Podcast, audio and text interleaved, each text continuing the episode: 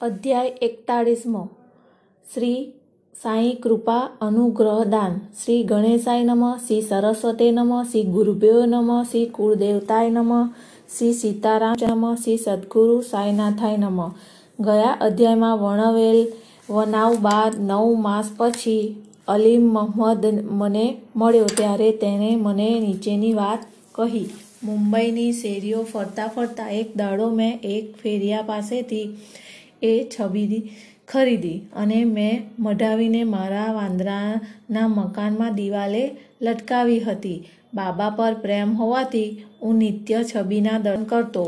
હું તમને એ છબી આપવા આવ્યો તે પહેલાં ત્રણ માસ અગાઉ મને પગે ગુમડું થવાથી સોજો આવ્યો અને મારે ઓપરેશન કરાવવું પડ્યું.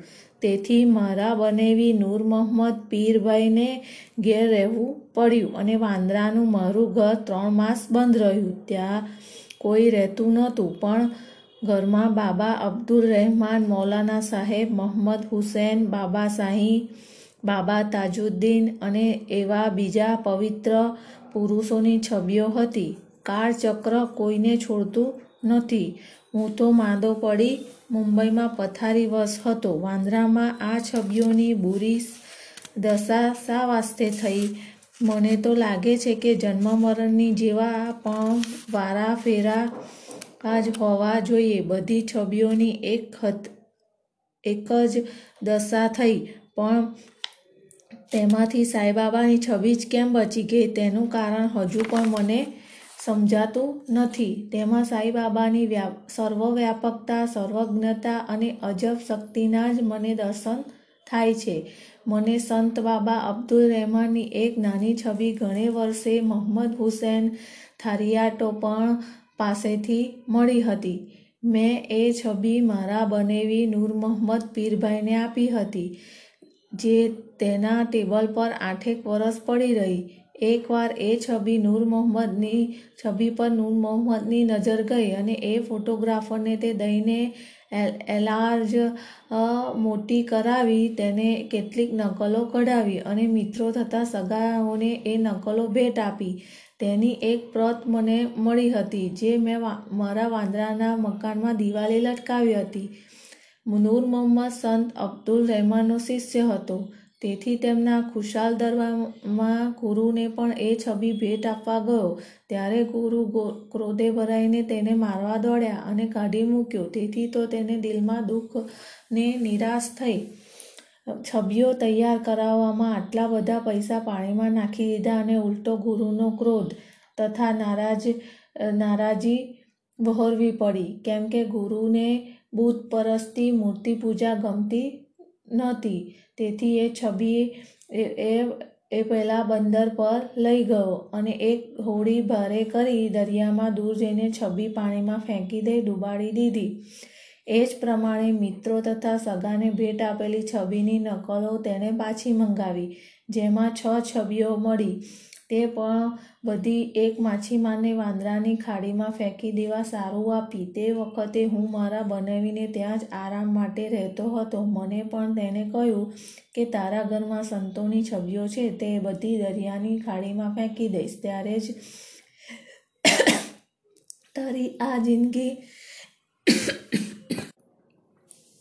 ત્યારે જ તારી આ માંદગી દેહ કષ્ટનો અંત આવશે. એ સાંભળી મેં મારા મહેતાજીને વાંદરે મારા ઘરે મોકલ્યો અને મારા ઘરમાં સંતોની જે છબીઓ હતી તે બધી દરિયામાં ફેંકાવી દીધી. ત્યારબાદ બે માસ પછી હું વાંદરા ગયો અને ઉરનારની દિવાલ પર જોયું તો ત્યાં સાંઈબાબાની છબી હજુ ટાંગેલી જોઈને મને આશ્ચર્ય થયું. મેં, મારો મહેતાજી બીજી બધી છબીઓ ઉપાડી ગયો હતો અને આ જ છબી કેમ બાકી રહેવા પામી તે હું કંઈ સમજી શક્યો નહીં. તેથી મેં એ છબી તુરત જ દિવાલ પરથી ઉતારી દીધી અને કાગળમાં લપેટી મારા કબાટમાં સંતાડી દીધી. કેમ કે મને બીક લાગતી હતી, મારો બનેવી જોઈ જશે તો તે છબીનો પણ નાશ કરશે. હવે મારા આ છબીનું શું કરવું તે કોને આપવું તે જાળવીને રાખશે એ પ્રકારના વિચાર મારા મનમાં ગોળાતા હતા. ત્યાં જ સાંઈબાબાએ પોતે ત્રણે સુજાડ્યું કે તું મૌલાના ઈસ્મુ મુઝાવરની સલાહ લે અને તે કહે, તે કર. તેથી મૌલાના પાસે જઈ મેં બધી વાત કરી. લાખો વિચાર કર્યા બાદ અમે નિર્ણય કર્યો કે આ છબી અન્ના સાહેબને આપણે આપવી, જેથી તે બરાબર જાળવશે. તેથી અમે બંને લઈ આપની પાસે આવ્યા અને આપની સમયસર ભેટ આપી. બાબા ભૂત વર્તમાન ભાવિ જાણીને કેવી ચતુરાઈથી બધી વ્યવસ્થા કરી ભક્તોની મનોકામના પૂરી કરતા હતા. એ બધું આ સંપૂર્ણ કથા દર્શાવે છે. આધ્યાત્મિક વિષયોમાં રસ લેનારા ભક્તો બાબાને કેવા પ્રિય હતા અને તેમના સઘળા કષ્ટ નિવારણ કરી ભક્તોને કેવા સુખી કરતા હતા તે નીચેની કથા શ્રવણ કરવાથી જાણી શકાશે.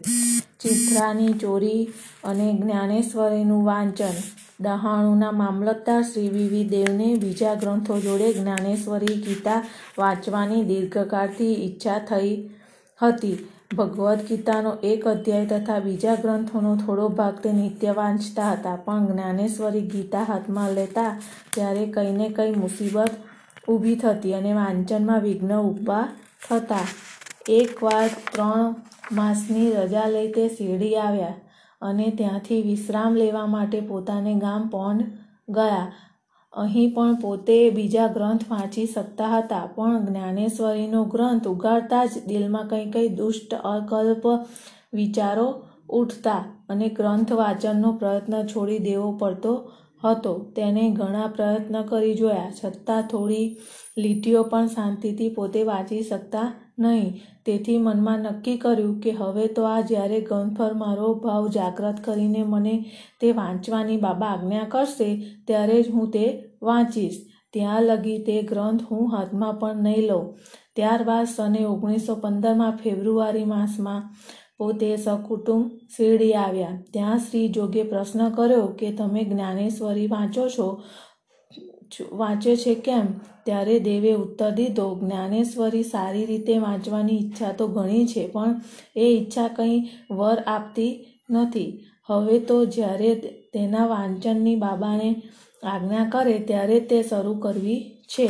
જોકે સલાહ આપી કે જ્ઞાનેશ્વરીની એક પ્રત લઈ બાબાની ભેટ કરો. જેથી બાબા હાથમાં લઈ તેને સ્પર્શ વડે પાવન કરી તમને પાછી આપે. ત્યાર પછી તેનું વાંચન શરૂ કરો. તેને દેવે ઉત્તર દીધો. બાબા મારી અંતરની અભિલાષા જાણે છે. તેથી આવી યુક્તિ મારે અજમાવી નથી. મારી ઈચ્છા જાણીને બાબા મને તેના વાંચનની સ્પષ્ટ આજ્ઞા આપીને મારી મનોકામના શું નહીં સંતોષે? પછી દેવ બાબાને દર્શને ગયા તથા દક્ષિણાનો એક રૂપિયો બાબાનો આપ્યો.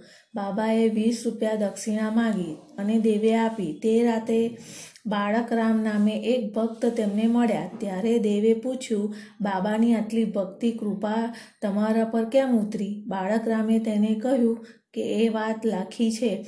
આવતીકાલે આરતી થયા પછી હું તમને બધું કહીશ. બીજે દાડે સવારે દેવ બાબાને દર્શને ગયા. વળી બાબાએ દક્ષિણાના વીસ રૂપિયા માગ્યા અને દેવે ખુશીથી આપ્યા. એ વેળા મસ્જિદમાં ઘણા માણસો ભેગા થયા હતા. તેથી દેવ એક વાતુ જઈને ખૂણામાં બેઠા. બાબાએ તેમને નજીક આવી શાંત ચિત્તી બેસવા આજ્ઞા કરી. દેવ દેવ આવીને પાસે બેઠા ત્યારબાદ બપોરની આરતી થઈ ગયા પછી માણસો વિખરાયા. દેવ બાળકરામને મળ્યા પછી પેલી બધી વિગત કહેવા વિનંતી કરી. બાબાનું ધ્યાન કેમ ધરવું? અને એ બાબત બાબાએ શું બોધ આપ્યો હતો? એ બધું પૂછ્યું. બાળકરામ હજુ એ વાતને કહેવાનો પ્રારંભ કરે છે. ત્યાં તો ચંદ્ર નામે પત્યા ભક્તને બાબાએ દેવને બોલાવી લાવવા સારું મોકલ્યો. દેવ બાબા પાસે ગયા ત્યારે બાબાએ પૂછ્યું તમે કોની જોડે હમણાં શું વાત કરતા હતા? દેવે ઉત્તર દીધો, હું બાળકરામને આપની મહત્તા જ પૂછવાનો હતો. વળી બાબાએ દેવ પાસેથી પચીસ રૂપિયા દક્ષિણાના માગ્યા. દેવે ખુશીથી રૂપિયા આપી દીધા. પછી બાબા તેને અંદર લઈ ગયા અને થાંભલી પાસે બેસી. તેની પર આક્ષેપ મૂકતા બોલ્યા, મને પૂછ્યા વિના મારું ચિત્રું ચોરી ગયો છે. ત્યારે દેવે કહ્યું કે, મને આપના ચિત્રાની કશી ખબર નથી. એટલે જે શોધી કાઢવાની તેને આજ્ઞા કરી, દેવ, દેવે આસપાસ બધે શોધ કરી પણ કશું મળ્યું નહીં. એથી બાબા ક્રોધે ભરાયા અને બોલ્યા, અહીં બીજું લઈ આવ્યું નથી, તું જ ચોર છે. આટલો ગરડો થયો, આ પડિયામાં, પડિયા આવ્યા અને અહીં ચોરી કરવા આવ્યો છે? પછી તો બાબાનો મિજાજ ગયો. ખૂબ ખૂબ ક્રોધથી કરીને ગાળો તથા ટપકો આપ્યાનો વરસાદ વરસાવવા લાગ્યા. દેવ તો સર્વ જોઈને ઠરી જ ગયા. તેમને લાગ્યું કે કદાચ બાબા હમણાં મારા પર હાથ ઉપાડશે. આમ એકાદ કલાક રુદ્ર સ્વરૂપ બતાવ્યા પછી બાબાએ તેને વાડા જવા વાડામાં જવાની આજ્ઞા આપી. એ વાડામાં આવી જોગ તથા બાળકરામને જે કંઈ બન્યું તે કહી સંભળાવી તે દાડે બપોર પછી બાબાએ બીજા જોડે દેવને પણ મસ્જિદમાં બોલાવ્યા અને કહ્યું, મારા શબ્દોથી આ વૃદ્ધને ખોટું લાગ્યું હશે, પણ તેને ચોરી કરી એટલે મારાથી બોલ્યા વિના ન રહેવાયું. વળી બાબાએ દેવ પાસેથી બાર રૂપિયા દક્ષિણા માગી અને દેવ બીજા પાસેથી લઈને તે આપ્યા અને સાક્ષાત દંડવંત પ્રણામ કર્યા. એ વખતે બાબાએ પૂછ્યું, તું શું કરે છે? દેવે ઉત્તર દીધો કશું નહીં.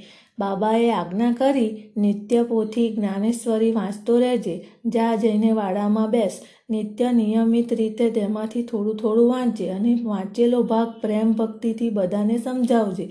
સોનેરી ભરતનું આખું એ, આખું સહેલું આપનારો હું અહીં બેઠો છું. પછી બીજા પાસે જઈ ચિત્રા કેમ ચોરે છે? આવી ચોર, ચોરી કરવાની ટેવ કેવી? બાબાના આ શબ્દો સાંભળી દેવ બહુ રાજી થયા. કેમ કે બાબાએ તેમને જ્ઞાનેશ્વરી પોથી વાંચવાનો પ્રારંભ કરવાની આજ્ઞા કરી હતી. પોતે પોતાને જોઈતું હતું તે મળ્યું હતું. હવે એ ગ્રંથ પોતાની પોતાને પોતે શાંતિથી વાંચી શકશે અને તેને માણ્યું. તેને પૂર્ણ બાબાને પ્રણામ કર્યા અને કહ્યું, મારે તો આપનું જ શરણ છે. મને તો આપો, આપનું બાળક જ ગણજો. આપ મને આ વાંચનમાં સહાય કરજો. ચિંથરા ચોરવાનું અર્થ એ, બાબા, શું કરતા હતા? તે હવે જ બરાબર સમજાયું. પોથે બાળક રામને કરેલો પ્રશ્ન ચિંથરારૂપ હતો. આ વિષયમાં ભક્ત આમ વર્તે તે બાબાને બિલકુલ પસંદ નહોતું. પોતે જાતે જ કોઈ પ્રશ્ન ઉત્તર આપવા તૈયાર હતા. પછી બીજાને પૂછીને નાહક પાસેથી કોઈ કરે તે તેમને ગમતું નહોતું. તેથી જ પોતે દેવ પર ગુસ્સે થઈને તેને ઠપકો આપી દીધો હતો. દેવે આ ઠપકો તથા ક્રોધનો અર્થ એટલો જ લીધો હતો કે ભક્તની કામના પૂરી કરવા માટે બાબા સદા તૈયાર છે. તેથી બીજાને ફોકટનું કશું પૂછવાની જરૂર નથી. દેવે બાબાની આ ગાળો તથા ટપકાના ફૂલના આશીર્વાદ જેવો ગણ્યો અને પૂરો સંતોષ પામીને ઘેર ગયા. આ વસ્તુનો અંત અહીં જ આવતો નથી. માત્ર આટલી વાંચનની આજ્ઞા આપીને બાબા રહી ગયા નહોતા. એકાદ વર્ષમાં તે પોતે દેવ પાસે ગયા અને તેણે કેટલીક પ્રગતિ કરી છે એમ પૂછ્યું હતું. શણે ઓગણીસો ચૌદના એપ્રિલની બીજી તારીખ અને ગુરુવાર પરોઢે બાબાએ તેમને સ્વપ્નમાં દર્શન દીધું. બાબા મેળી પર બેઠા હતા અને પોથીમાં સમજણ પડે કે કેમ એમ દેવને પ્રશ્ન કર્યો. ત્યારે દેવે ના પાડી. ત્યારે બાબાએ કહ્યું, તો તું ક્યારે સમજીશ દેવની આંખમાંથી અશ્રુ વહેવા લાગ્યા. તેમણે ઉત્તર દીધો, આપની કૃપા વર્ષા નહીં થાય, ત્યાં લગી વાંચન કંટાળારૂપ લાગે છે. એ સમજવું એથી પણ અઘરું છે. હું આપને સત્ય કહું છું. ત્યારે બાબા બોલ્યા, તું વાંચતા ઉતાવળ કરે છે. મારી હાજરીમાં મારી સામે બેચીને વાંચ. દેવે પૂછ્યું, શું વાંચું? બાબાએ કહ્યું, આધ્યાત્મ વાંચ.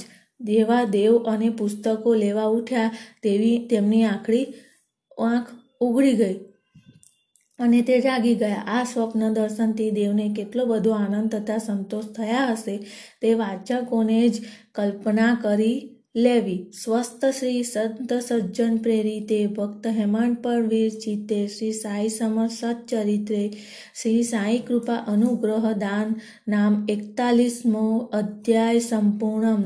શ્રી સદગુરુ સાંઈનાથા પણ મસ્તુ શુભ ભવંતુ